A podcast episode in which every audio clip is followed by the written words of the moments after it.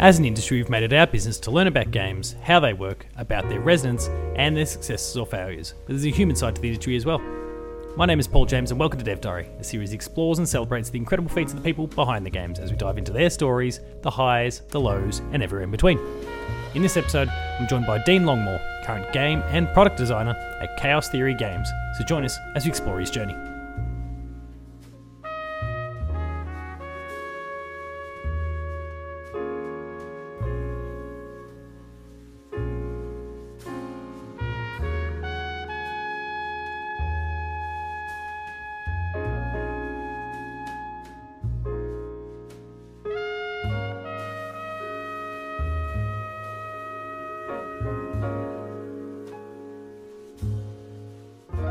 So today I'm joined by Dean. How are you? I'm well today. Good to good to be here. Yeah, good to have you on. We've been we've been back and forth a little bit over the course of the last few months. For the most part, the delay is all on me. so sorry to get sorry to keep you kind of hanging along the way, but uh, it, has been good to get this one together because yeah, we've been we've been chatting about it a little while. Uh, friend of the show, Matt Hewson, helped link the two of us in the first place, and it's, it's yeah great to have you on board. So thank you very much for for, for joining the show. Yeah, no, happy to be here. Um, a little bit surprised that Matt remembered me, given the, the state that I think maybe we both were the night that we met. But um, oh really? yeah, glad that he's connected us. Uh, I'm sure he'll enjoy just hearing that brief little recount there as well. So, um, and maybe we'll pick his brain to see how much he in fact remembers as well, beyond just your name. Um, but this is Dev Diary, a series where we talk to developers from throughout, throughout the industry. They share their stories, their experiences, and the journey that has led to this current point in time. Dean, before we get to your career in, in the industry and various different facets of the industry, I'd love to rewind to a point before that, a point where you might have been first introduced to games. Do you recall what the first game was that you, you played, or some of the first games were that, that you played? I recall, I'll tell you what I recall. I recall one day waking up and there being an Atari 2600 in my house. Oh, okay. Dad, I can only assume, must have came home with it. I don't remember the history of it. I don't know why the hell my dad, who had like never really shown, um, you know, any interest in games or anything like up that up until that point, um, turned up with an Atari 2600. Uh, and I, I didn't ask too many for, for, for dad. well, I, I, can tell it didn't matter who it was for, but I got plenty of use out of that. Nice. Um, but yeah, so so that was probably my first introduction to games, at least that I can remember. Um, probably really pivotal moments was when we also managed to get our first um, PC, which introduced me to I don't know a little game that some people might have heard of, Doom. Oh yeah, which, of course. Which um, had some yeah yeah really solid level editing tools um, for the time, and yeah I feel like that was kind of I don't know if I had this urge to create or want to make games or anything like that, or how I even stumbled into you know modding um, and making levels for Doom but I think that's well and truly where I kind of built a bit of that passion um, and cut my teeth on on a bit of level design and um, yeah, making old, games. How old would you have been then when you first kind of started dabbling with the level editor of Doom? And did you do that immediately, or was it kind of play Doom and then you came back to level editor sometime down the line? Um, I think it was fairly immediate. Um, I would have been maybe twelve or thirteen, something like this. Um, Starting early. Starting early, yeah. Well, I mean, not compared to today. Like the way well, it's great. Yeah. People people throw shade on it, but things like Roblox and Minecraft, I think these are these are amazing wonderful games and tools that like let young people not just play and consume media, actually let them um, have a chance to create, create. Um, which is which is really wonderful. And I guess yeah, Doom for me was um, yeah my Minecraft um, back in the day. So I don't know. You talk about violent games, but at least in that regard, um, we yeah, moved into a more wholesome direction. Uh, uh fundamental difference between the the Roblox and Minecraft and Doom, but there, there's a there is a through line there still somewhere in terms of the creation side of things. Just exactly look exactly. at it through a different lens, I guess. Uh, that was the time back then. What can we say? Yeah. Um, were there any other games that, or franchises, even genres that you really kind of attached yourself to as you continue to grow up beyond that? I mean, you obviously mentioned Doom and you messed around with the level editor. Does that mean that first person shooters kind of persisted for a little while, or was there? I'm not too really... strongly. No, I think um, I moved into um, like PlayStation and console games soon after. Um, so I know that Final Fantasy VII um, had a big influence on me. That's the I think the first big game that I really got into. Um, I remember what was it? I wish we could go back to these days where you'd have like official PlayStation magazine. Oh, the glory um, days! And subscribe for a year and you know get a get a platinum game. Um, so I'm asking the kids at school who are a few, few years older than me, okay, here are the four games that I get to pick from. Which one should I get when I get my subscription? You know, Nice. big exciting moment. And when you're younger as well, um, you're not buying a game every week, so you know you've really got to make your make your right decisions. Yeah, getting Um, those freebies is a huge deal. Oh, exactly right, exactly right. You, know, It's like the days of finding Age of Empires in your Nutrigrain. Yeah, I've got that. Sorry sitting- for anyone that's outside of Australia has no idea what I'm talking about there, but it was a cereal, and they gave you video games. And Age of Empire was it Age of Empires one or two? Oh, One? good question. I feel like it might have been one. I feel like it was one. Yeah, They they gave it away with your cereal. It was awesome. yeah, much better than a piece of Life-changing. plastic. Yeah. But uh, so if obviously Final Fantasy VII was a big deal, then a bit of an eye opener of sorts. Yeah, yeah. Um, just I think a revelation of like the scope of, of what games can be, um, and also for its time, like graphically, um, quite impressive. Um, yeah, very much so. Um, but as far as uh, genres or through line, um, interesting question. I don't, I don't really feel like um, there's there's anything that's carried me through. I know that I like to experience a lot of different things, uh, and I think that's probably the way that I've approached games as well. Um, No, give me something new and novel, and I'm, I'm happy to take a look. No, that's awesome. Um, I mean, having a diverse palette is, is great, not just in uh, game consumption or creation, but a whole host of different walks of life. So I don't don't blame you whatsoever for kind of looking to broaden your horizons and, and explore other other genres, other unexplored genres even. Um, it's a really fascinating sort of approach. So that's awesome. Was there a game, and obviously you've touched on Doom a little bit, and you uh, you dabbled in a little bit of the level editor there. Was there a game, or maybe it was Doom even, that maybe inspired the pursuit to get into game creation at all, or was it more like a collection of experiences over the over the, the years? Yeah, I think a collection of experiences. I mean, well and truly, Doom was that pivotal moment where I realized that you can create things, and you know, I'm spending more time and having more fun um, with the editor and with the tools than I was with the with the game itself. It's kind of funny to think about how impactful Doom has been on my life and you know the direction my career's gone and things like that. Uh, but realizing um, up until recently, I'd never actually finished um, either Doom or Doom Oh, really? 2. yeah, probably spent thousands of hours with these games, um, but never Not in the campaign. never just playing them. Yeah. Um, no, the the the moment for me when it so I was by the time that I um, started looking for jobs in the industry and and things like that, I was already making little games and um, just hacking around and trying to teach myself um, programming. Um, you know, high school. Now, now I think things are a bit more developed. Um, but back then, it was Oh, kind sure. of the beginning of um, some of the IT courses and things like that. So being put in touch with new tools and even the internet now. Today, if you go, how do I make a game? You just type that into Google and, and you know, you've got Unity, you've got all these other great suggestions. Um, it wasn't until I happened to, you know, be at a school that had a, a computer lab. So we had an IT class and they went, okay, here's a way to make programs. Uh, and I went, okay, great, I can take that. So the knowledge wasn't out there until some teacher Yeah. came and, in, in a sense, Opened put it on my lap. Yeah. Um, but there was a yeah point soon after um, finishing high school where you know dad kind of tapped me on the shoulder and said, "Well, what are you going to do with your life?" um, and I went, "Well, I've got no idea, but like, oh hey, I really like messing around and trying to make little things and you know trying to find a game I like and copy it and rebuild it and this and that. I wonder if like you know who makes games? I wonder if this is a job. Is this a career? Is this something I can do?" Uh, and yeah, and that was the, the the kind of wake up moment where I went, well, I've got to do something with my life. I like doing this. Let's let's see if that's a thing that I can do. Did you have that sort of moment anywhere along the way? Like I think a lot of people out here in Australia did for many years. Um, we thought, oh no, games are this thing that's created in America or Japan or whatever. Like we don't have we don't have an industry here. Did you kind of have that sort of I guess moment of doubt, or maybe even just you know naivety? I guess at the end of the day, not really knowing what was about locally. Did you kind of face that and have to overcome that at some point?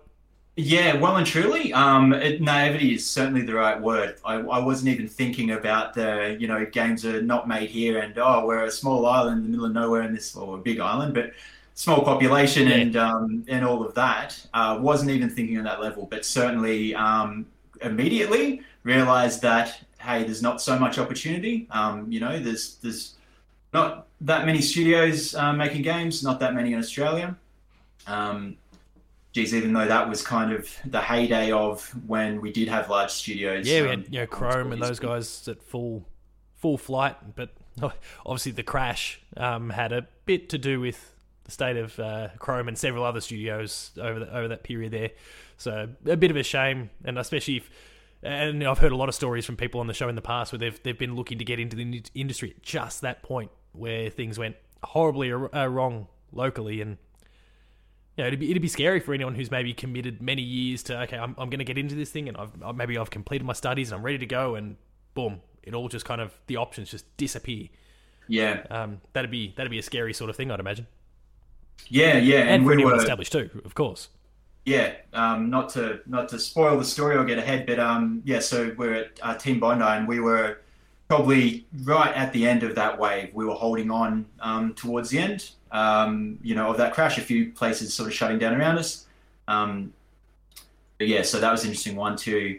You know, when when at Team Bondi we finished um, LA Noire, big game we were working on, um, and then stepping out into the world looking for the next job and going like, oh, all the other studios that they're gone. You know, I was having a chat with 2K, and oh, now 2K aren't doing anything anymore, and um, so that was a, a, fun little shock to to step out and realize that yeah, opportunities have um, disappeared. The so I guess. Yeah, I guess before we get to that point, the the post uh, Team Bondi period, I guess we should probably focus on that. How did that How did that opportunity first actually emerge for you, anyway? Because yeah, I mean, um, this is a team working on a game for Rockstar, and like that's not a that's yeah. not a small deal. Um, no, no, it's certainly not. now, but even back then. Yeah, no, yeah, exactly, and um, yeah, I mean, back then that was just off the back of um, it's, it's, a funny story. Like Grand Theft Auto 4 had just come out, talking about games that kind of opened my eyes and I don't know, blew my mind. Maybe Grand Theft Auto 4 was well and truly one of those. Um, the moment that you step out of the apartment and you swing the door open and the door just opens and the world's there. There's no loading point between the inside and the outside. Even little things like that just um, technical marvel. You know, I still remember the impact of that. The impact of opening a door. So, so that was um, pretty amazing. But I was living in Brisbane at the time, uh, and yeah, so okay, well, what am I going to do with my life? You know, let's start looking for for games jobs. Um, let's just put out, you know, whatever I can. At the time, I was working for a company doing technical documentation um, yep. and just a you know a bit of admin and this or that. But at the very least, kept money, you know, okay, kept money coming in the door. Yeah, yeah, and I don't know, young person, you know, working in an office like that's the other thing. Like something that's a real through line of my career is thinking about um, what even if you're not making games, what are the things that you're doing that are helping improve those skills? Um, yep. What are the ways that you're actually, you know, getting better? And you haven't stepped off that path of making games. You're, you know, you're still on it. You're just, um, you know, maybe not exactly where you want to be yet. Um, yep. But so realizing, like, okay, well, I want to make games. I want to be a game designer. Uh, I think I must have stumbled on, stumbled on that, or I'm better with you know, ideas and levels, and um, you're thinking about player experiences, it may be a bit more than the code. So, game designer, right? That, those are two words in, in order that people will understand. Um, what do game designers do? Well, they write documentation. They've got to communicate ideas. Um, so, I was able to kind of look at the experience I didn't even realize I was collecting um, in, you know, learning to write some technical documentation, uh, and also just yeah, the simple thing of um, understanding how to work in an office. Um, you know, what yeah. is it to be professional? Sounds super obvious, but for, for some young people, or if you've never had that experience, um, you know, that in itself is definitely, definitely valuable. So, I yeah I put out my resume and uh, well I, yeah the resume that I just kind of created with whatever little I had on there. Um, geez, it'd be fun to go back and find that. I put out my resume wherever I could. Uh, I think in Brisbane, the best I got was offers to like, hey, come in and you can have some free slices of pizza if you want to test our games. Um, thanks, but no thanks. Let me see what else I can do. Or the Team Bondi down in Sydney were hiring. Yeah. Um, Team Bondi, uh, yeah, down in Sydney um, were hiring. Um, and I don't know, liked my resume enough that they said, oh, we'll just come in and, um, you know, have a word, we'll see how it goes. Um, an interview, I guess. Um, yep. So I flew myself down from from Brisbane. Again, speaking about being naive, I didn't think to mention, "Hey, I'm you know living a state away," um, oh, right, okay. or didn't think to ask, you know, would you like to pay for that flight or anything like that. So paid to fly myself down, um, and yeah, had had an interview. I think to be honest, that you know, like many young people, I'm sure I was passionate, uh, and the fact that I paid for my own flight down, I think, kind of um, showed that passion a little bit. So I, I'm, I'm incredibly lucky, I think, to have you know landed that opportunity. Talking about first jobs in the industry, it's it's a pretty incredible place to, Yeah. to land. Um, but also, yeah, quite privileged. Uh, you know, I did fly myself down and all this and that, but not everyone can afford to, you know, scrounge up a few hundred dollars um, for that. Yeah, for Um, sure. But I was lucky enough to be able to. And I mean, to yeah, as you said, to kind of land your feet and get started in a, studio that's working under Rockstar and on a what was be- quickly becoming a, a high profile title. That's must be exciting for anyone dipping their toes in for the first time, especially going from yeah some Doom level creation to to this. Yeah, it's a bit of a bit of a jump, and it's funny mentioning the Rockstar. So that was all very hush hush. No one knew about that at that point. Um, Oh, yeah, okay. was- I think potentially, to be honest, the deal was maybe just coming together. Um, but so it was great being asked by um, Alex Carlisle was uh, lead designer at the time, uh, and he was interviewing me on my first interview. And he goes, "Okay, well, tell me, you know, what are your favorite games or this or that?" And at that time, um, Grand Theft Auto 4 happened to be my favorite game. So, what are your favorite games? Oh, Grand Theft Auto 4. And he gave me this look and sort of said, "Ah, interesting, interesting, okay." So I think that kind of helped as well. That like, Did you oh, then proceed actually to pick your brain as to, to how and why that was the case? Or did you just happen to say the right game to the right person? I think I just happened to say that, yeah, the right game to the right person. I honestly don't even think I knew that this was an open world detective game. Yep. To be completely honest, I think it was so, you know, hush hush. It was a job um, to you. It was a potential job yeah. to you. And that was that was about it. Yeah, I think there might have been at this point there was a previous. Oh, geez, I haven't thought about this stuff in a long time. There was a previous trailer, so yeah, knew it was a detective game. Maybe it hadn't been revealed that it was open world or any of that kind of stuff like publicly. So Yeah, so wasn't sure what I was walking into. Certainly had no idea that they were working with Rockstar. Um, but yeah, so to walk in and say, "What's your favorite game?" Oh, Grand Theft Auto. I love that stuff Rockstar's doing. Um, just happened to be the right answer. That's awesome. And then so you went on to design a few cases, including things like the the red lipstick murder, for example, which was one that was uh, I mean that was presented to the media back in the day. So um, I guess that would have been a bit of a thrill for I guess the perception within the studio, and then at, by this point Rockstar as well to go this level that you obviously had a, a big part in. Um, we think this is the best example to show the world as to what this game actually is. I mean, without, I guess, showing something that's going to potentially spoil stories and those sort of things. Like, this best represents what we're trying to create here. I'd I'd imagine that must have been a massive thrill for you when the time came. Yeah, no, and it, it, it certainly certainly was. Um, I believe yeah, they took that to the Tribeca Film Festival. Oh, nice. So that's um, that's kind of exciting. That's a big deal too, yeah. Update my Twitter bio and say I've yeah I've been shown at Tribeca. Oh, absolutely. You, and especially now that games are starting to pop up there, they've got their own category. You you were doing that way before the the Kena Bridge of Spirits in the uh, of the world were doing it. So you're a trendsetter. Yeah, and I think even um, one that I'm really, this one to really personally had no piece in this, but the one that I'm happy or maybe very proud about as far as like LA Noire kind of leading the way on a few things. Obviously, a very cinematic game, far ahead of its time, especially with a lot of that facial technology Yeah. that you know had to be invented. Um, and the game, you know, probably couldn't have couldn't have happened or existed the way that it did without that technology. But the the one that I that really tickles me is that we had a black and white filter. Um, so I don't know, a, a decade before Ghost of Tsushima Ghost of came along and had the yeah, we we did it first. Trend setting all over the place there. Yeah, I wish we I wish we had the camera mode because we had uh, obviously really great debug tools so you could fly around and have a look at stuff up close and take your screenshots so you can launch your bugs.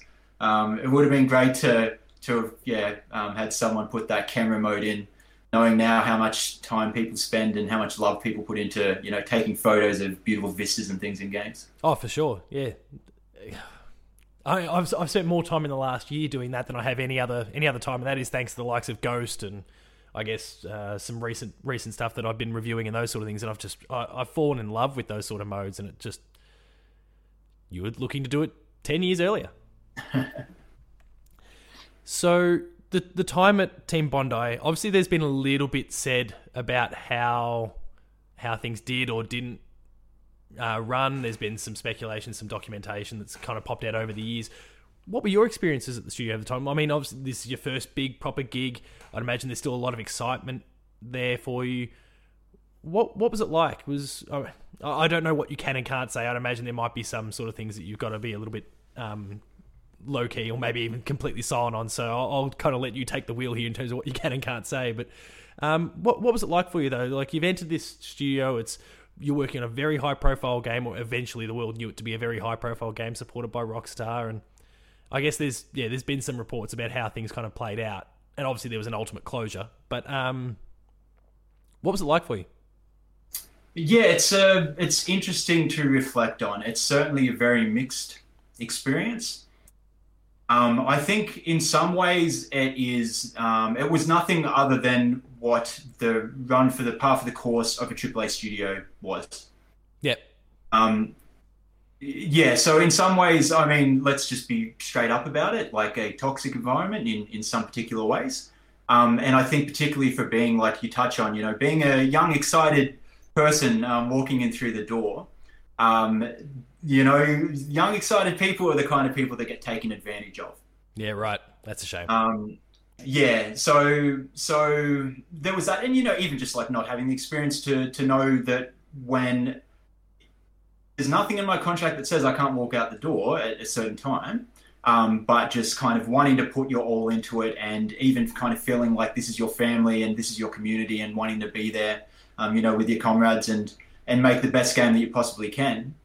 Um, and I think we, I think we achieved that. I think that everyone really put their put their all into it.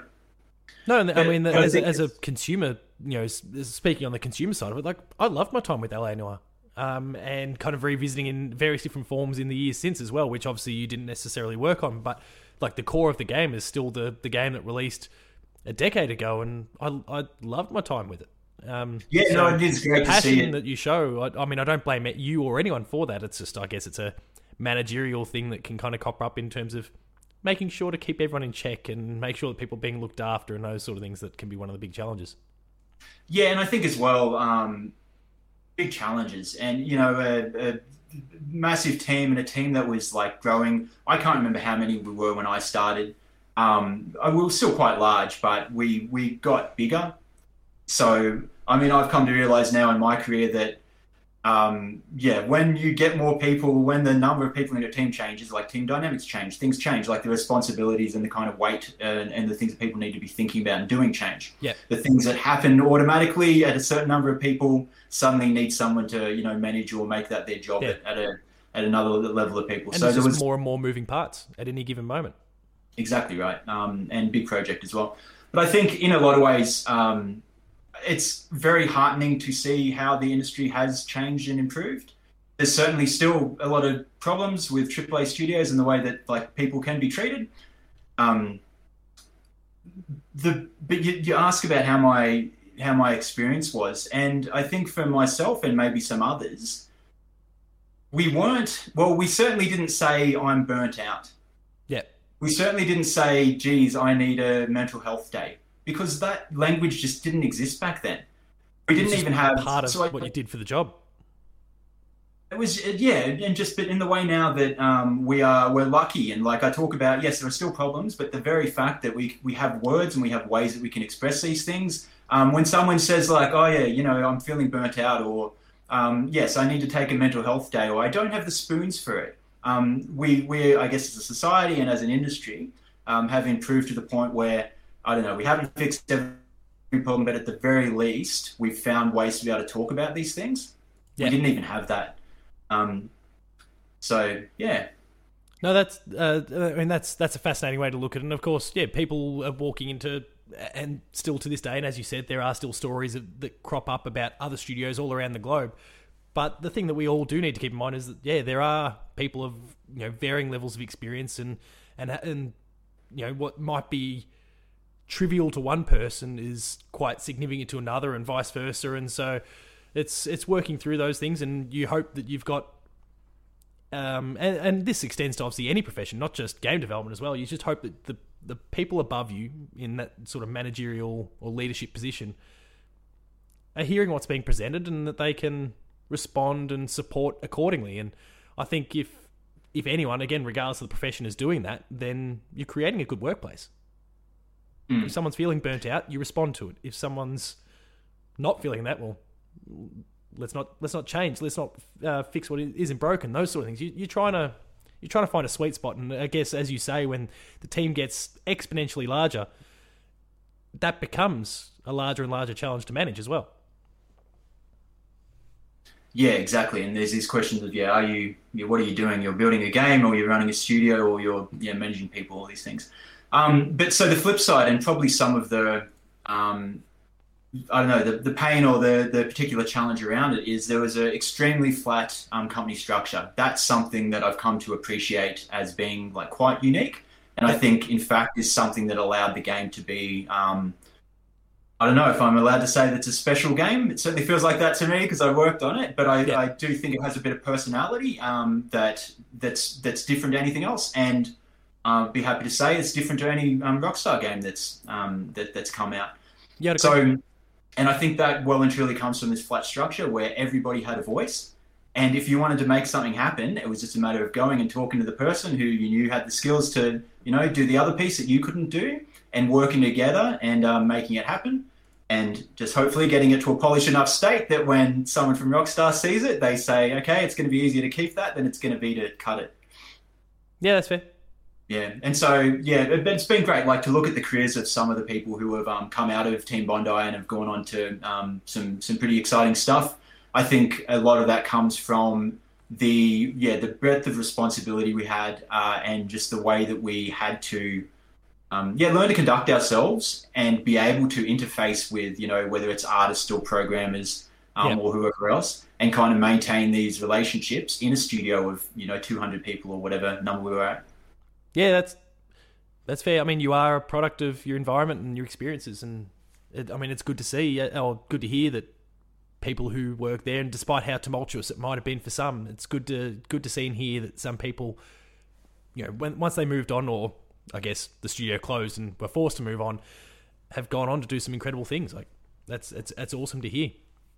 And including yourself, like as and we're obviously going to touch on everything else shortly. Like you've done some really fantastic things, uh, especially in education. Which, as, as a teacher myself, I I loved uh, reading and learning all about that and what you've been up to. So um, we'll we'll definitely touch on all that shortly. A couple little uh, closing questions when it comes to the whole Team Bondi chapter. Did you have anything to do with uh, the reported, rumored? I guess maybe, maybe it was confirmed at some point. I don't know the the Whore of the Orient title. Did I mean? Can you? I'm not sure if you can or can't even discuss that. But uh, there's obviously a lot of speculation about it. Did you have anything to do with it in any capacity? I had nothing to do with it in any capacity apart from getting to see some of the um, very exciting ways that, that it may have been shaping up. No, that's fair. That's uh, I I didn't think there's not much that can be said anyway, and obviously the project is long dead. So. Um, felt I had to ask that one, and a couple other little ones that uh, Matt Hewson, player two editor, who we, we discussed earlier, wanted to ask. Uh, George Miller, the film director, his name was uh, something that I guess was kind of attached to the studio in some ways, especially with kind of all things Mad Max. He wanted to know, did you have a chance to work with George or meet him or anything like that along the way? No, I was never lucky to. Um, I'd moved on and yeah, started the kind of next stage um, in my career yeah. when the yeah studio. Geez, now we're going back. I think before there was a full complete shutdown, there was a big downsizing. Um, they moved building uh, and basically yeah set up shop in with um, yeah George Miller. So I've heard great great stories of friends who are just you know walking through the kitchen and end up in a you know discussion with the you know director of Mad Max just you know casually while they're grabbing something to eat. That's pretty cool. Um, but, but, again, just another one that I get to be jealous of um, and and enjoy from a distance. So yeah, as you said, there was a downsize there. You, the the game launched in May. You were out in June. Was that a product of some of that downsizing? Could you see the writing on the wall? did you just personally need to just get a change at that stage? Like, what was what was kind of going through your head at the time there? No, I would have been part of that downsizing. Yeah. Um, yeah, I was not one of the the few that um, were carried on. That's I know well and truly it wasn't my choice. I was excited for for what um, the plans were next. Um, it's maybe just disappointing those plans weren't all these wheels weren't put into motion um, a bit earlier. And again, this comes back to you know even if you've done it before, every time is different. So I don't begrudge anyone. Um, you know, we made a we made a pretty great game, and uh, you know, team size changing and growing, and um, you know, it's it's pretty big what we're doing. Um, but maybe if you were to say there's a lesson to take away, the lesson might be okay. If your plan is we're going to release this and make another game, you need to start thinking about that other game. You know, probably earlier than you than you think you need to. Yeah, no, that's fair. Makes a lot of sense. So the next chapter wasn't in the AAA space, um, like like we, what we've just uh, discussed there, into science, which was um, I, we just discussed before. Obviously, there's the the education space that you've really spent a lot of time in as well, including quite recently. Um, and it's obviously something that's really a, a massive passion of mine, being a teacher myself, a high school teacher. Um, but you've been you were developing a whole bunch of educational content there for tablets and online use, and it does begin this trend of kind of educational based work that you've done. What I guess what about it pricked your interest there uh, in the first place? I mean, I would love to say that I knew that I wanted to make games to make a difference and do something positive. But well and truly, um, it ignited my passion. It made me aware that that's kind of what I want to do, the way I want to spend my time. But I think, to be completely honest, it was I'm looking for a job. I make games. There's not many opportunities available. Um, I'll do this thing in education because I know how to use Unity. I've been playing with Unity for five or six years up to that point, uh, and these people are looking for someone who can build things in Unity. So let's go and do that. Again, speaking about um, just being incredibly fortunate and being in the right place at the right time and things like that. That yeah, that opened my eyes to the direction I wanted to move in my career, which was yeah, games for change, um, games that have meaning, games that do something more than I don't want to say more than just entertain because entertaining yeah. people and giving good experiences and creating joy is definitely a, val- a valuable and valid thing. Um, but yeah, games that, that do more than entertain. Yeah, no, I, that that's great. And what sort of what sort of highlights were there from that period? Um, I mean, for me, they were the first times that I, I I didn't know it at the time, but that was my first introduction to a startup environment. Um, Again, just being naive, I don't even think I knew what a startup was. I just went, "Oh, geez, this team's small." Uh, and so from then, I was I was the first um, of the what became a design team. Yeah, okay. So that was my opportunity as well to learn a bit of leadership and learn what it is to be a, um, a lead designer uh, and learn how to, you know, work a bit more with a team and direct people and kind of direct work and things like that as well. So those Yep. were definitely highlights. A, a big one for me um, during that whole time there was we made this great experience, um, the Jenolan Caves, which is a, I don't know, location somewhere in in New South Wales. Um, Oh, great okay. cave network. Uh, you know, schools get out there. Um, there's this great collaboration we had with CSIRO, where they had this new technology that could laser scan stuff, and they had a bunch of money to spend. The government kind of said, "You've got this budget; it's for communication. You're meant to be letting people know about, uh, you know, the exciting things that CSIRO did. You know, you, you did Wi-Fi. That's pretty exciting. But what was that? How many years ago was that? What are you up to next?" So we were able to go and scan these, uh, scan the Jenolan caves, create a 3D environment of that. We already had this great platform that had, um, uh, you know, we're building like 3D, um, 3D environments and a, a whole little, whole little game for teaching science. But so it was a good synergy of being able to take the 3D caves, build all that. The exciting part for me is that was a six-month project uh, that I basically led. So at Oh, that awesome. point in my career, um, that was that was a big milestone and not in the way of look now I feel you know big or I'm a special big person or something like that. But as far as like extending me and pushing me out of my comfort zone um, and in some ways you know putting me in places where you know I failed or floundered around a little bit. Um, but yeah it certainly certainly extended me um, in ways that I hadn't been to that point. Yeah, a key milestone.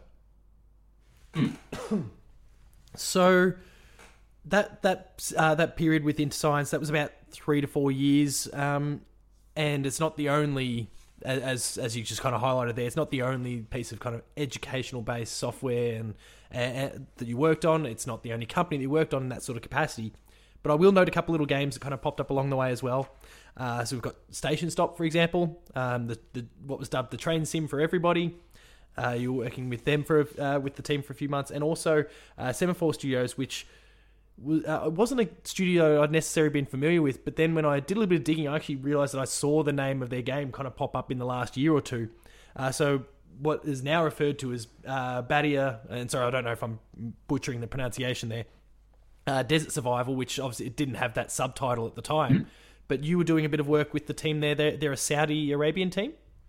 Yeah, yeah, that's right. So I was yeah doing some remote work um, with them. Um, yeah, being a being design lead for them, which was which was a really good opportunity. I mean, new ones for me there was learning how to work remote, which comes in handy a little bit um, nowadays. What little you knew.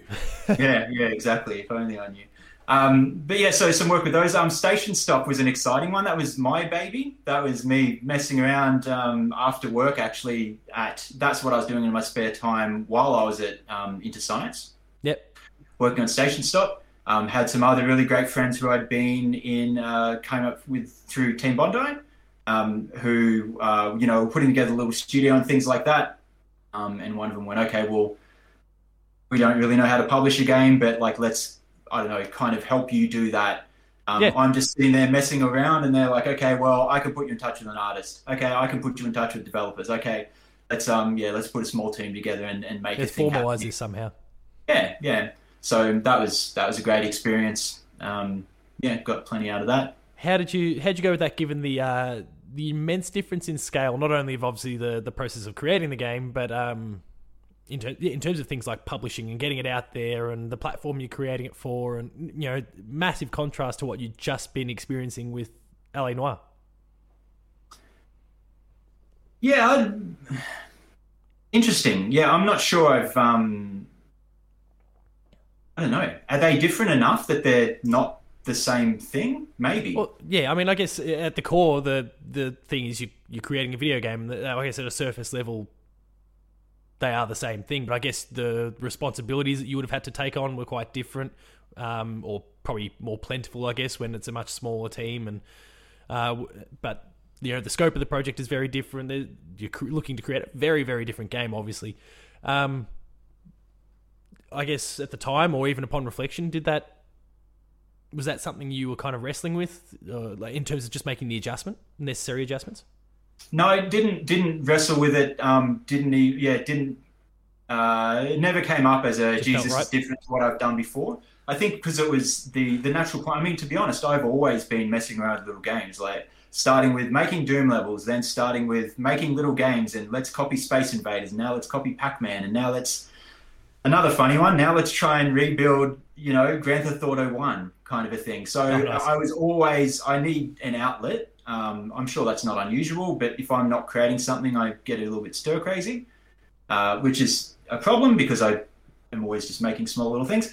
Um, so so that's in, definitely in my DNA. Always working on something. So in fact, the LA small... it was actually the odd one out then. Yes, yeah, yeah, well and truly, and I think in some ways, if you look at my career, it's well in many ways, if you look at my career, LA Noire is definitely the kind of um, piece outside of I don't know the box that I've built myself. But but on Station Stop, um, that started as you know the thing I was doing to to help myself spend two hours before I go to bed each night. Um, yep. And then that gradually evolved into okay, well, let's take this serious. Okay, what's the identity of this game going to be? Um, and then into probably the the biggest outcome and the most exciting thing from um, Station Stop was getting it down to PAX yep. to showcase. I think in 2015. Great experience. Learned so much there. Um, yeah, uh, yeah, that was that was the highlight of that. I mean, if the game was nothing else than a, a vehicle for me to get down there and learn to I don't know engage with people and try to build a bit of community and um, understand player feedback a bit more and how to deal with that that was that was certainly worth its weight in gold. No, that's awesome to hear. And then on the on the Badiya side, so yeah, as you mentioned, it was it was remote work there. The challenges of that, I guess, what what would you face there in that respect? Given that, well, the idea of working remotely in the capacity that we know it to be these days is, uh, well, it wasn't really a thing back then for the most part. Um, how what was that like trying to work with the team, convey all the mes- necessary messaging despite being on the other end of a computer or, or a phone? Yeah, no, that was actually um, incredibly difficult in a in a couple of ways. So I'm generally quite a hands-on person. So when I'm part of a design team, I like to be part of the design team. I prefer yep. not to be, you know, writing you documents and things like that. It's like if we're going to sit down and solve a problem, well, let's sit down and we'll solve the problem. Um, when you're working remote, remote, and especially when you're working across time zones, you don't have that luxury. Yeah. Uh, and the other piece as well, um, working with, in a lot of ways, a, a, a, very passionate team. I think they were quite aware of the fact that they were doing something special, um, trying to, you know, in a part of the world that was not known for games or creating, to be honest, like global yeah, popular sure. culture, they were trying to do that. So, so they they knew the challenges and they knew what they were trying to do, and I think that um, that was certainly you know drove, drove passion and a lot of a lot of fire in the team.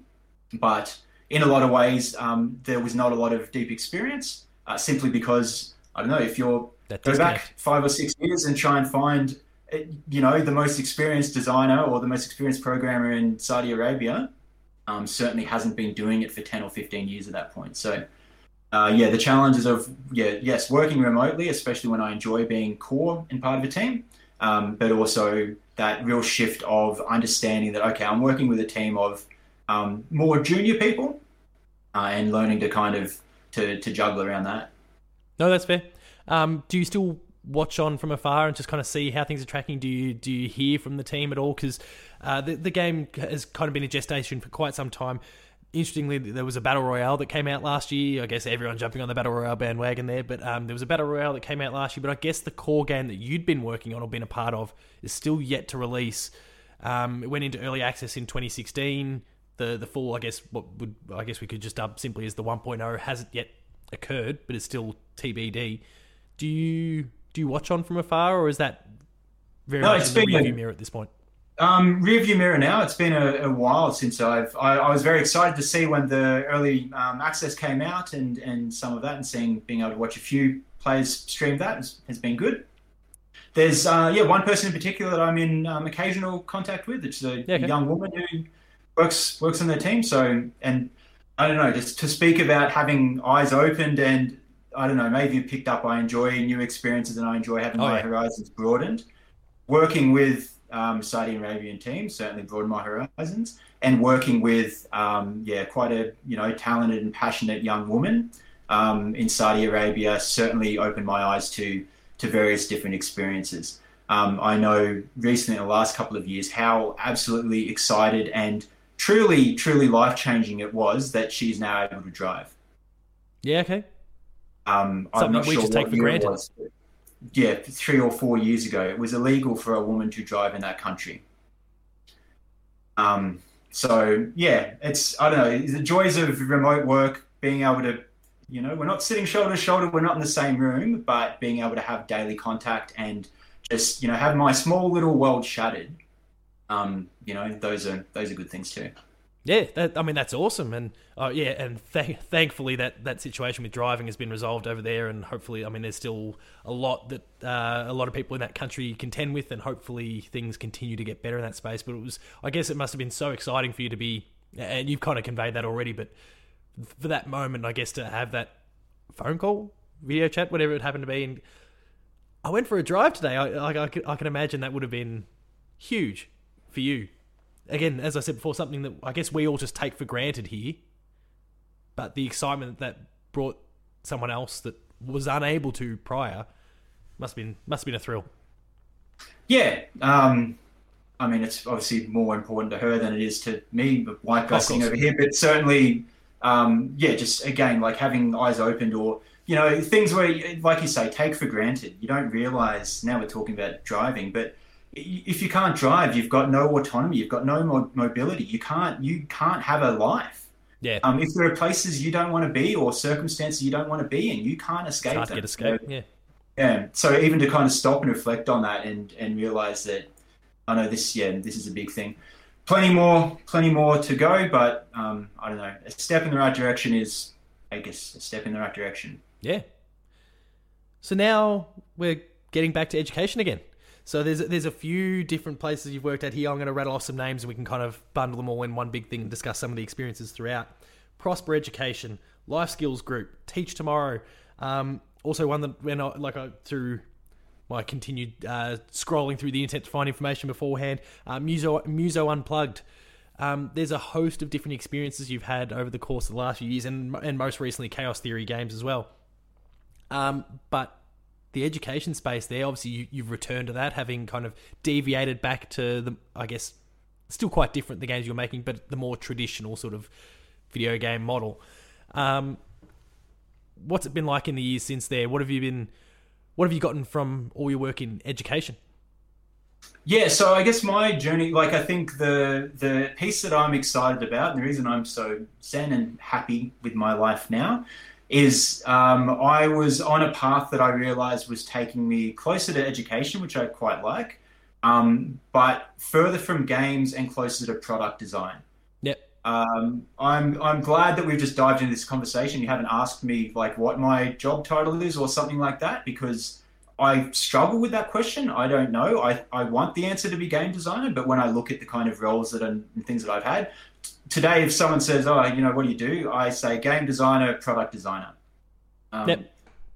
So yeah, working through uh, Prosper Education, um, really great startup environment. Um, again, so this is the other the other thread, spending more and more time in startup environments, Yes. um, learning a bit more about how yeah how you just make things happen when you've got nothing. Um, and you know maybe there's certain pieces of the the, the Station Stop there. We didn't have much, but we we had to make a thing happen. Um, was great because that was well and truly a game, a game that was you know built to educate, teach young people, um, well kindergarten students really how to speak Yeah. English. So we we're selling into Chinese market. That's another thing. If you want to find a place where there are a lot of people to buy your things, then China's a great market China's for that. good. Yeah. Not so much. Um, but yeah, that was well and truly a really, really great team, um, well-funded startup. That's the other thing I've learned. If you can find a well-funded startup, that's that's a good spot to be. So Security. really talented team. Um, if you have the people, if you manage to hire enough people that know enough of what gaps need to be filled, um, and you're funded, then you're in a really good spot. You can hire, um, you know, an amazing team, and you can build a great product. So we had a game that was um, really high quality, like far higher quality than it, than it maybe needed to be. Um, but that was well and truly working on working on a cool little game. Um, from there, I can't remember if I bounced somewhere else first, but ended up at um, Life Skills Group, and this was a product um, to um, still going. A, it's a great great product actually, selling into schools, um, teaching students social and emotional learning. Yes, which is, Um, I mean, as uh, I mean, we mentioned before, like I'm a teacher, and that's that's something that's in increased focus, and thankfully, Yeah. you know, you're getting a fair few of the governments that are also supporting that sort of thing, um, because it's an increasing issue um, in terms of you know some of the social stuff and the emotional stuff that's going on that it's kind of invisible in a lot of ways. So to be kind of creating programs or software or anything that can kind of support and help assist, that's Yeah, huge. exactly. And so I think what back in the day would have been called soft skills now social and emotional learning. And I think realizing as well um, the trajectory of you know people's lives uh, is impacted by you know schooling, but the trajectory of their schooling is impacted more than just their like academic ability. Um, you know your your social competencies and your emotional stability and things like this are very important. And seeing um, I mean, speaking about being rubbing up against you know different different parts of the world, that was so the schools that are most in need of social and emotional learning programs are um, schools with lower social economic um, situations where there are some problems that are um, really really break your heart and where kids will be bullying and all kinds of things just because they don't they don't know any better they don't Yeah. have any um, better methods or any better outlet It's or a coping mechanism of sorts. well, precisely, and even just simple things like going, you, you know, there's there's a lot of it, but and that's the other thing, like growth mindset techniques and things like this as well. Growth mindset, just very simply the idea that like, hey, we can grow and we can improve. Yeah. you're not like you're not born dumb or smart. Um, you've got the ability to to change, and like it's not like you can't do something. It's more you can't do it yet. Um, but if you keep putting in the effort in the right places and kind of just trust that if I put in the effort, um, I'll I'll get better get better results. But yeah, focusing on that effort, not focusing on the outcome. Yeah, You can't control if you get the job or not, but you can certainly control. You know, do you put your best foot forward? Do you get out of bed and apply for these things? Um, so so always focusing the effort rather than on the outcome.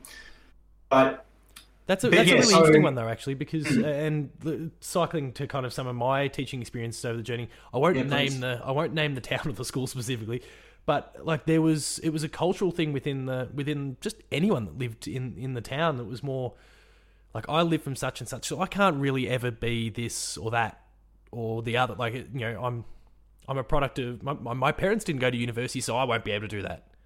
Or my parents didn't, you know, they're only been working in this sort of job, so that's like I, I can't do any better than that. Like, no, you can. Like it's and it's all like we're, we're here to help you, and it's creating that structure around them and supporting them. Yeah, in terms of the social, emotional intelligences and and just creating again growth mindset sort of focus there. To no, no, you can be whatever you want to be. You just got you've just got to be prepared to put in a bit of work, of course, and look for the support that's there, and we'll we'll get you to where you need to be. And I mean, uh, the number of students, and I was teaching in year 12, I was teaching year 12, I guess still do, but not in the same area these days.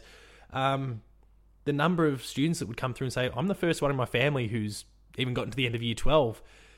And, or I guess at the time they hadn't even gotten to the end of year 12, they were starting year 12, and like that'd, that'd get discuss, uh, discussed fairly early on the piece. I said, well, like I'm going to make sure you're not failing. Like you are, yeah. you are getting through this thing. If I have to drag you to the finish line, I will get you to, to the end of this thing, and you will be the first in your family that does this. And it's, um, like some of those stories that you come across along the way are just they're horrible, but at the same time, with the with the teacher hat on, there's there's opportunity here. There's an opportunity to to change the complete trajectory of of this kid's life just by providing them an education. Yeah, and supporting and, them when they need it. Yeah, exactly. And sometimes it's it's yeah as easy as you know the the right words or just letting them know a thing that yeah, you know, you can change and you can improve. If no one's ever told you that in your life, then you know maybe you never consider that. Yeah. Um. So so it's sometimes it doesn't it really doesn't take much. Um. And even the little framing of like you know oh you're a bad kid. Well no maybe your actions are bad. You've you've decided to take a bad action. You're still a perfectly fine kid. You yeah, are not bad. Yeah, this is not a inherent trait of you. You're not bad today and will always be bad forever the actions you're taking right now, bad, but that does not make you bad. Yeah. Um, and so yeah, even I don't know, it's just words, but like they they really they, they make really a massive difference. Impact people's lives, yeah. So so that's obviously you know I'm quite passionate about that stuff. Um, I was first introduced to like growth mindset concept concepts, and the yeah my first introduction to social emotional learning was with Prosper Education. You know, we're making a project to teach, teach kids how to speak English, but if we're going to embed some values into it, let's embed some um, good values. Yep. And I was just lucky enough to be put in touch with a few experts in that field, kind of opened my eyes. It helps. Um, and then yeah, from there, I think yeah, moved to Life Skills Group, another early early stage startup. Obviously doing um, yeah good good work that that I'm kind of passionate about and want to be part of, but also have had a real head on their shoulders as far as good connections with schools, already have people who are you know ready to buy and use the product uh, and things like that. The networking has which, been done already. Yeah, that's that's certainly important, and that's well and truly something I learned from the. Now I'm putting the pieces together from um, the Interscience. Yep. I mean, the biggest failing from Interscience was that I basically set out to make the game that I wanted to make. Um, rather than like, okay, stop. We're building something for you know teachers to be An using audience, in classrooms. Yeah let's go and spend some time understanding teachers in classrooms and building the thing that they want, or sorry, the thing that they need. Yep. So, so being able to come into life skills group and go like, oh, we've already got 50 schools who are happy to talk to us, and oh, you want to go and sit in a classroom, or you want to go and paper prototype a new game design idea, go into a classroom. You've got 30 kids who are eager to. Oh, that's the thing. Kids are always eager to, you know, to play whatever it is that you've you've got to show them. Oh, for sure. Um, and that's always a great experience as well. Like, yeah, seeing smiling faces is, is always fun. But so through Life Skills um, Group, I came into that as um, doing doing some game design, um, and just the the team shifted a little bit, and I ended up taking on uh, more product development roles and moving into a, a VP of product kind of role there. So maybe you might say that one third of the product was games, and that's kind of where I started. Um, towards the end of my time there, I was overseeing like the entirety of the product. Yes. So realizing that games was still part of what I was, you know, doing and paying attention to, but, but it reduced I think I was deviating, deviating a little bit further from from games than where I wanted to be, which is um, you touched on it before. Uh, Chaos Theory games is where I've found home now, and I'm very happy. Um, and that was part of an uh, an active choice. I kind of sat back and went, I'm not happy. Why am I not happy? I like, you know, the impact we're having. I like the team. This is all great. There's something missing. Um, but realizing that like games is in my DNA. I like creating things that are joyful, and there wasn't enough of that where I was. Um, so so I went and um, uh, actively seeked that out, sook that out. I don't know what the word is. Um, Sort? and yeah, sort sort it out. sorted out. Yeah, yeah, that's the, the one I didn't go for. Sorry, teacher Hatch. Sort it out. My bad. Yeah. I, um, and yeah, no, and so now I've um, yeah found found my home at Chaos Theory Games, which really has the right balance. Um, I think for my money as a as a team goes, just like so young and dynamic, and they absolutely put me to shame what what these um what these young people are able to do. Young people, they're probably five or six years younger than me, but um, I'm Younger, just yeah, so we can bundle them in the young people camp. to be honest, it's um, it's it's it's funny, like because it's it is sitting in my head, but I feel like the old guy. Um, Just don't use the I'm- phrase whippersnapper and you'll be fine. but uh, but yeah, no, it's a strange dynamic because like always, I, at every point in my life, I've been I've been the young guy. Um, I've been the young guy in the room. Um, you know, the the fresh, young, hip game designer man that's coming in to help our technology, you know, become more, you know, games and player focused and things like this. Um, and this is maybe the first time in my career that I've walked into a team that's, um, you know, younger than I am, uh, and that's really, yeah, that's really exciting. But yeah, so perfect balance. Team who young care about games, play games. You know, game nights every week. Oh, awesome. Uh, and yeah, no, it's great. Um, and yeah, care about making quality products, understand how to make quality products. Like from a from a game perspective, let's make some games that are actually fun and good, uh, but with a real understanding that like we are doing things for positive change. Um, and you know, the game does the game's not doing its job if it's just fun. Like we're setting out to achieve things. If we're here to teach a certain thing, or if we're here to change a mindset or improve a person's life in a certain way, you know, we're not doing our job unless we're thoroughly understanding, you know, what that problem is and making sure that we are solving it. Yeah, that makes sense. You're only halfway there if it's fun. Yeah. Yeah, no, I, I like it. And I guess the one the one question I had about that that phase there is that what Chaos Theory Games does is, is so broad in a lot of senses that you know they're creating mobile games, there's serious games, there's AR and VR. What are you kind of experimenting with a little bit at the moment in that space? Are you allowed to? Uh, Are you allowed to? I don't know if you're not allowed. If you're not able to say or specify, that's fine as well. Speaking of being a young team, maybe they should learn that we should put people under NDA. Um, no, we are certainly exciting stuff. Like the company and the team is growing and growing and growing. Um, it's kind of funny. Naivety seems to be a theme of my career here. I was naive. I walked in and had no idea that the games that we were designing and working on now were the biggest games that they'd ever designed and worked on. It's Yep. just been um, forward and forward and forward and bigger and bigger and bigger. So the things we're um, experimenting with, like really a lot of uh, improvement in the company, a lot around process, a lot around making sure that we are like making um, good lives for people. You know, we care a lot about like well-being, and that's no surprise. Like, this is the exciting thing about working with a bunch of young people. They get it. I don't have to walk in and be like, these things are important, like into into stuffy boardrooms or anything like Yeah. this. They, they already get it. So working to improve people's lives, um, retaining staff, because if we're going to be investing in, you know, um, making people better and more skilled, like let's make sure we retain that capacity. So let's make sure that everyone's fulfilled um, and is, you know, has the agency. Um, so plenty on processes and improvement, um, but also so that we are able to increase our um, capacities and capabilities. Yep. There's a game that I wish I could speak about, um, or That's to be honest, I wish I could speak about the people that we've been working with, um, but it's, it's it hasn't come out the door yet. Um, but for a team that is so small and so young, it's incredible some of the clientele that we're pulling in.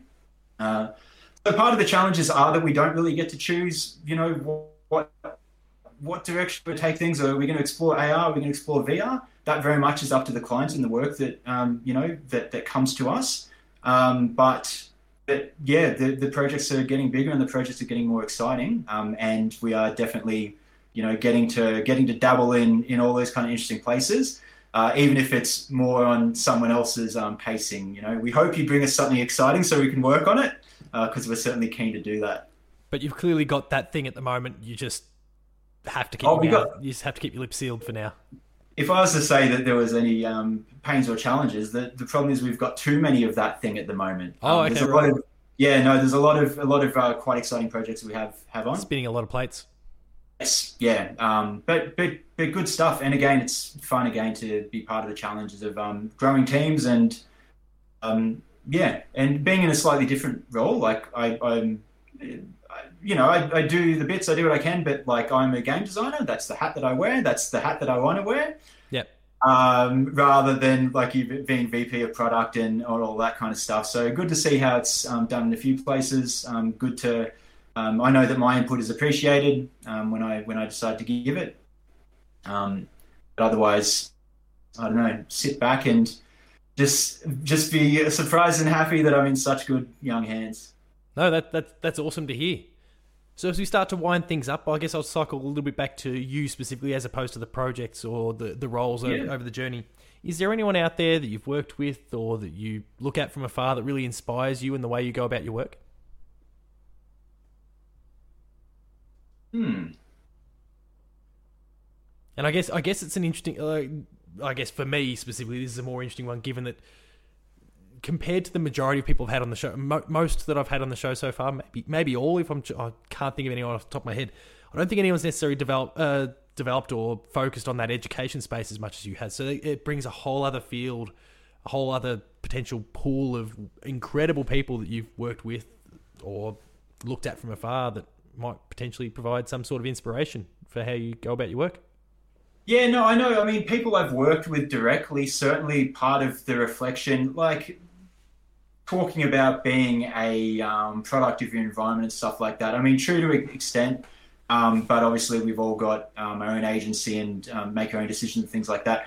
I, uh, as a young person, my early 20s, I was um, not very um, self aware, not very reflective um, and took a lot of things for granted and didn't see a lot of value in um, in people. It would be like you failed me in a certain way, or you're not good at doing this, which means and, and I'm not seeing the the value of bringing the parts that you're good at.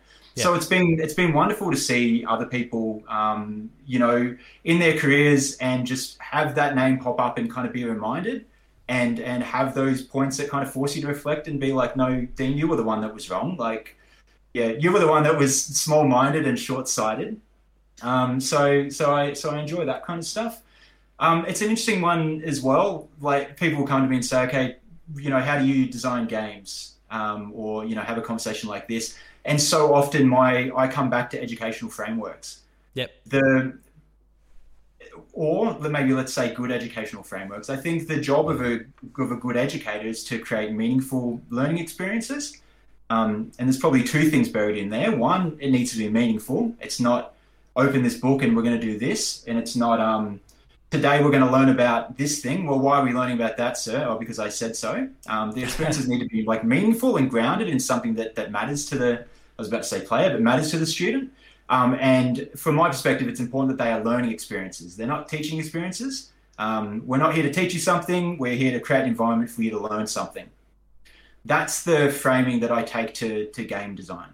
Um, we're yeah, creating. That, that's fascinating as well because I mean, and awesome that you're bringing that to your work in terms of game design as well, because that's that's certainly one of the big things that we really focused on at my old school, and even to an extent my, my current one as well, where which was like you've got the task, you've got the student, you've got the teacher, and the learning in the yep. middle there. That's like all of those three parties the, the task the student and the, the teacher they're all leading to that one thing in the center there it's not about any one individual thing and if there's too much emphasis on one then the rest are suffering as a result like it's it's all in with learning being that central focus. And so it's awesome to hear that that's kind of still underpinning your, your game development work too. Yeah, and I, I often feel like I'm a um, I don't know one track pony or a broken record or something because I keep coming back to it. But I think it's a, such a simple kind of concept. Um, but this yeah this idea of creating your meaningful experiences, um, thinking about them as learning experiences.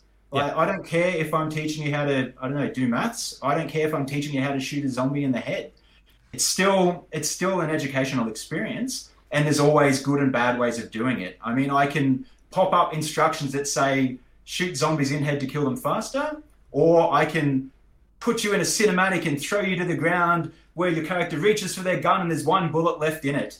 And okay Don't you've miss. got one bullet to put down the zombie. What are you going to do? Shoot it in the leg or are you going to shoot it in the head? So that's a learning experience where the player is certainly active um, and this player is certainly motivated um, but gets to yeah feel ownership over that learning. So so Yep. that's definitely the way that I um, come to think about game design. Um, yeah, I've been um, lucky enough to be. I mean, to throw names around. Um, uh, Tim Power is is was the CEO at 3P Learning. Yep. So back in the Interscience days, yeah, um, we ended up being um, rolled in with 3P Learning. So I don't know. Some people may remember. I know it's still going, still out there. Mathletics is Yep. probably one of the biggest products like that's yeah out in a lot of schools. Um, and so that's a company that is well and truly focused on you know education uh, with a little bit of games and kind of fun wrapped into that. Um, but definitely like being put in touch with high quality educators and um, learning the kind of exciting ideas um, that are kind of at the forefront of thinking there. Yep. Yeah, to be honest, that's where my I think my strongest kind of influences come from. The way that I look at look at things and, and try to I don't know approach things. No, that's Yeah. awesome. So I we've kind of answered this a little bit uh, at, in that last response as well. But have there been any particularly valuable lessons or experiences you've had along the way, things that have really stuck with you and helped kind of drive you going forward? Yeah, I think one is it's important to um, take time to reflect. You know, you there's and to consider like I don't know, this stuff's probably pretty mundane, but to think about goals and to think about um, you know, as almost wanky as a word as it sounds, but like think about the journey, like where are you Yep. going? Um, if you don't think about the journey and where you want to end up, well, you probably don't know if you're on the right track, and you probably have no idea if you if you ever got there or not. Um, so that stuff's definitely important. And thinking about um, success more broadly. Very often it's like, well, is this game successful? Well, did it make a bunch of money? Like, yes, no. Well, no. What else did you get out of that? Um, how has this made you better? How has this put you in a better position where the thing that you couldn't even conceive of doing two years ago suddenly seems like it might be achievable? So everything that's helped you, you know, continue on that path and that journey is probably part of that success Valuable, yeah. um, and yeah, and just just realizing yeah the, the value of reflection and there's a lesson to be learned from every experience. There's no there's no failure except for a failure to learn, but you don't get those lessons automatically unless you kind of stop and go, okay, well, what was it that was good in that, and what was it that was bad in that? Yeah. Um, it just you know goes over your head, and yeah, I guess if you don't reflect, you probably did just spend another day of your life without Wasting getting uh, time, the most out of it you could. Yeah. No, I wholeheartedly agree. It's it's a thrill to me that you're kind of rattling off a lot of the same things that we really speak about within that teaching profession as well, despite being totally different states. The focus is still the same, which is awesome. A couple little curly ones as we wrap up, bit bit more fun and lighthearted. If there's uh, any game that you could have been credited for in some way, shape, or form, now this could just be as simple as special thanks. What game would it be? Something you would have loved to have been involved Oh, in. I would love you for so, sorry something That you would have loved to have somehow been involved in. I um, I don't even know how to pronounce Galaga. Galaga. Oh yeah, yeah, Galaga, yeah. Yeah, 1981. I think Classic. this is the best designed game of all time in some ways. Um, geez, I would have loved to have. Uh, maybe I still can build that time machine and go back in time and design that. Um, I think that game does some amazing, wonderful things. Pushes uh, genres absolutely forward. Um, 1981, how many years ago that is now? Um, but coming off the back uh, soon after things like Space Invaders, where you've got you know one color, one static screen. Okay, wonderful. We've got aliens moving left and moving right, and occasionally they come down at you. Um, Galaga moving into okay, now there's levels and now there's waves. Um, I think every and they, they come down in um, recognizable patterns.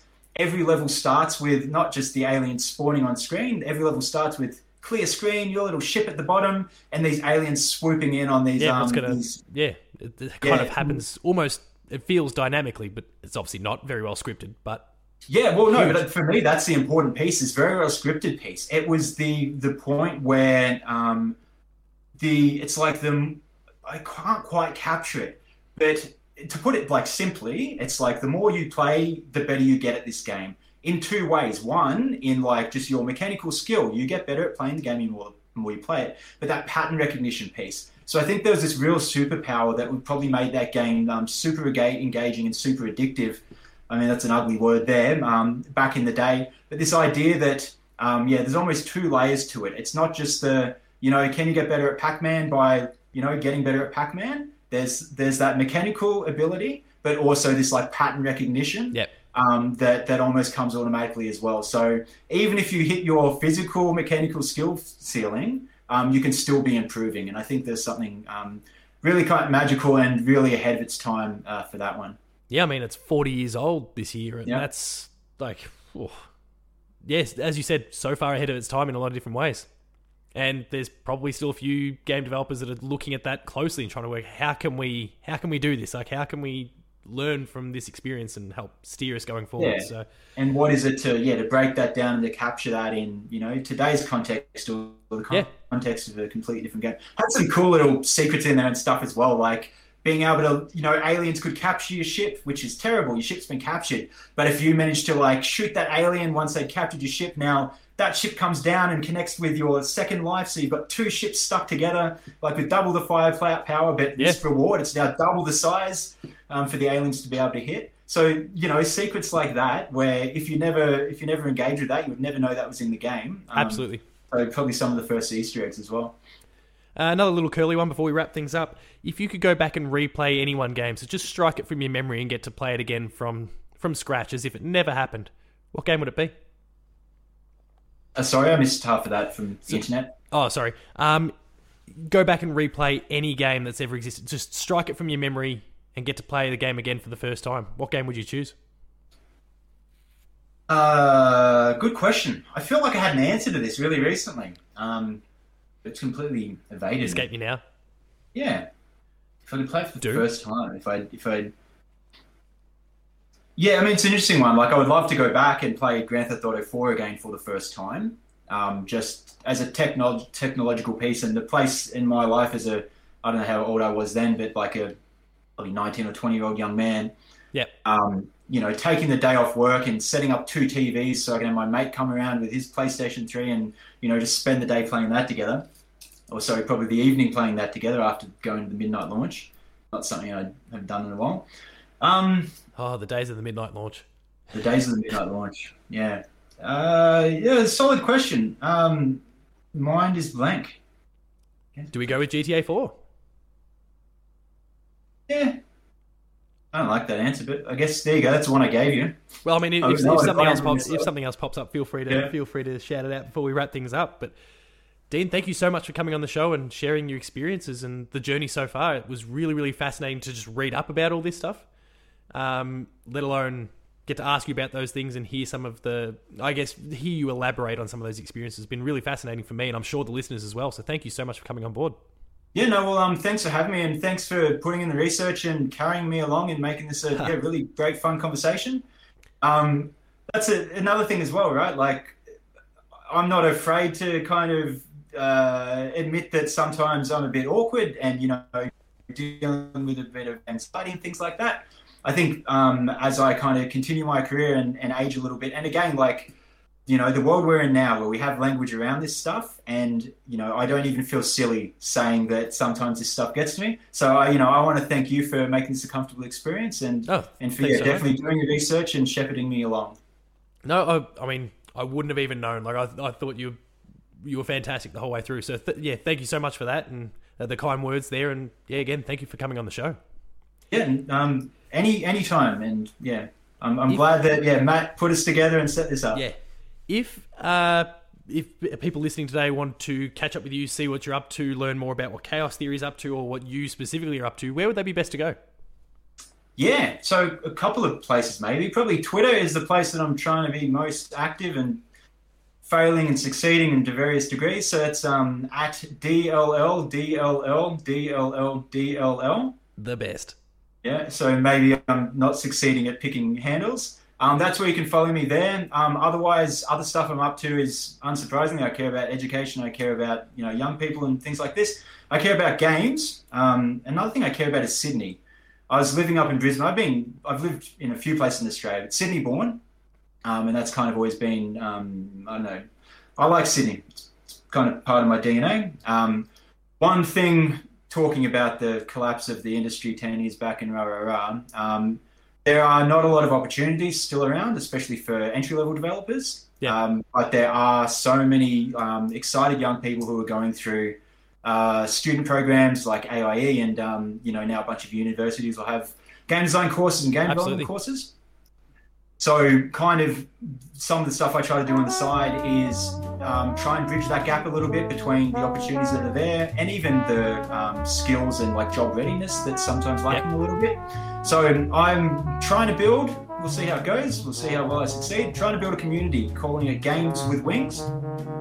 So if there is anyone out there who is an aspiring young developer, um, I don't care where you are. Like if you want help and you want mentorship and you want to be in a right now, it's not. It's very little more than a Discord. We were having some great um, um, in-person meetups until certain things stop that from yeah, happening.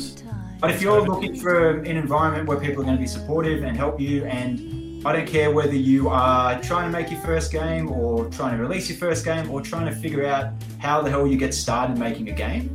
Um, Games with Wings is a place for people like you um, whether you're in Sydney or not, um, you know, feel free to track that down. Um, poke your head in, say hello.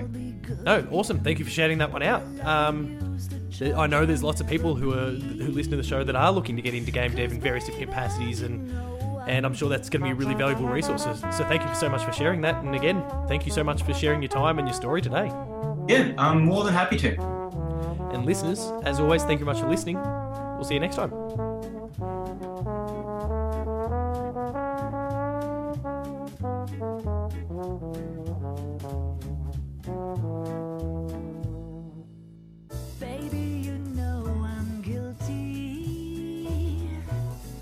That concludes this entry of Dev Diary. Be sure to subscribe to this feed, share it with your friends, and give us a five star review to help boost the show up the charts for greater exposure.